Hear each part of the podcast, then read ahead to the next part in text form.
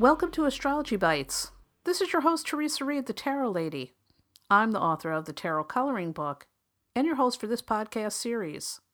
If you're curious about astrology, you are definitely in the right place. This is episode 37 of Astrology Bites. And with each episode of Astrology Bites, you get a bite sized astrology lesson that's around 15 minutes or less. It's super short and sweet. My goal is to make astrology feel simple, clear, fun, and totally applicable to your everyday life. Okay, let's get into today's episode. Today, we're talking about retrograde planets in the natal chart. And here's what you need to know.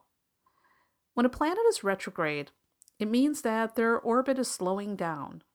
Now, this might make the planet look like it's going backward to the human eye, but it's not. That's impossible. It's only the way it looks from our vantage point. So, when uh, we're talking about retrograde planets in astrology, it means that the energy of the planet is reversed. Now, instead of expressing itself in the usual way, it might be turned inward, for example. Now, there are two retrogrades that you need to know about personal and transiting retrograde. The personal retrograde is what we're talking about today. And what it means is that the planet is retrograde at the time of your birth. In other words, if you look at your natal chart, you might see a little R next to a planet. That indicates the planet is retrograde on the day you're born, and it affects your chart. In other words, it only affects you. Now, a transiting retrograde, on the other hand, affects everybody. The transiting retrograde means that it's a planet that's happening in the skies at any given moment and everybody gets impacted by it. For example, if you ever hear about the dreaded Mercury retrograde, um, that's the one that affects communication and travel. When Mercury is retrograde in the planets or in the sky, you know, uh, that's one that's going to be impacting all of us in some way. I hope that makes sense. Anyhow, like I said, we will talk more about those transiting retrogrades in future episodes of Astrology Bites. But let's move on now and talk about retrogrades in the natal chart. So, like I mentioned, planets that are retrograde at the time of your birth indicate the energy is expressed differently or inwardly. Now, retrograde planets can also symbolize lessons that you're here to learn. So, you'll want to pay attention to the planets plus the houses that they live in to see what those lessons may be. For example, let's say you have a few retrograde planets hanging out in your fourth house. Well, your lessons may be centered around your family, and you'll need to work on those lessons consciously to master them. And oftentimes, you know how the universe works, you tend to get those lessons hit uh, hitting you again and again until you get them.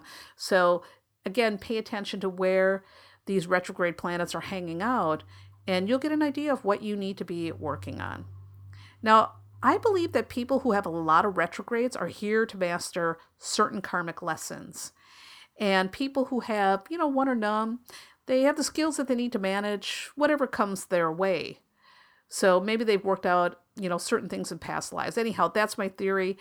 And I've noticed that when I have looked at people's charts over the years, it does seem to kind of work out that way that people with lots of retrogrades seem to have a lot of big karmic lessons that they're working on. Now, I also want to add something though. Retrogrades are not bad. You know, it's it's not like, "Oh my god, you got a bunch of retrogrades, you got bad karma." No. It just simply means the energy is functioning differently and there might be specific lessons that you're learning. Got it? All right, so now a quick, very quick run through of retrograde planets in the natal chart. First things first, the sun and moon are never retrograde, ever, period. Got it? All right. So, Mercury retrograde can indicate that you think differently, or perhaps you express yourself in a completely unique way. One of your lessons might be to learn to think for yourself and not get caught up with how others think. Um, learning how to express yourself is another lesson of Mercury retrograde. And by the way, I read somewhere that Mercury retrograde can indicate, you know, like learning disabilities. That's, you know, really not always the case. Uh, Mercury retrograde people are plenty smart, but they think for themselves or they learn and think differently. Now, a Venus retrograde can indicate someone who has a really unconventional approach to relationships. You know, they're here to learn how to connect to others in their own way. Now, in some cases, Venus retrograde people may have a hard time trusting others. You know, learning how to open their heart and not be skeptical of other people's motives may be one of their lessons. Now, Mars retrograde can indicate that your ambition and energy are turned inward. Uh, it can also indicate that you have to think before you act. Sometimes this placement can produce people who have trouble expressing their desires or their anger, which means they can either be scared of confrontation or too aggressive. Jupiter retrograde are people who may seek spiritual growth outside the cultural norm. So they may have their own moral compass and they may seek growth from, you know, what's going on inside of them rather than, you know, what everybody else is doing. I like to say that Jupiter retrograde people, they make their own luck. Now, Saturn retrograde can indicate people who may experience limitations and heavy responsibilities. You know, Saturn's one of those things, whether it's going straight or going backwards, it always seems to be, you know, the hardest taskmaster. So if you've got Saturn retrograde, you might have to take on a lot of responsibilities, or maybe you have to come up with your own definition about what it means to be successful. Now, I like to say for Saturn retrograde people too, one of the things you might want to learn is how to not take life so seriously. Maybe learn to relax a bit.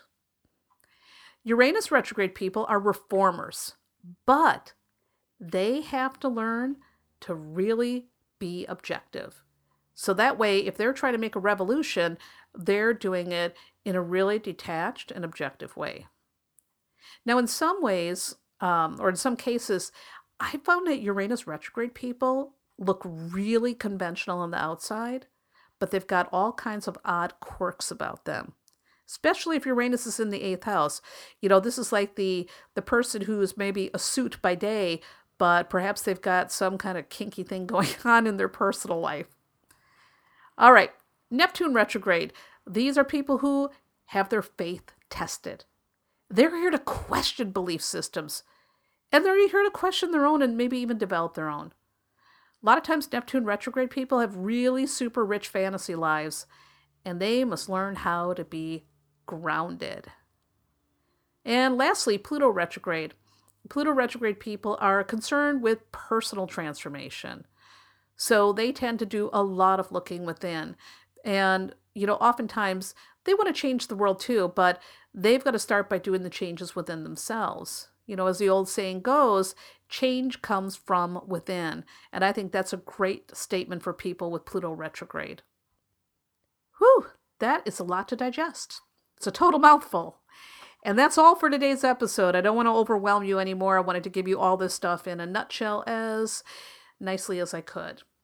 So, anyhow, I hope you found this to be informative. And hey, if you are enjoying Astrology Bites, I'd love it if you could leave a positive review on iTunes because that is the best way to help new people discover the show. Thank you so much. And for more fun stuff, head over to my website, thetarotlady.com. You'll find tons of resources about tarot and astrology, including free monthly forecasts and horoscopes, and lots more. Again, that's thetarotlady.com. I'll see you there.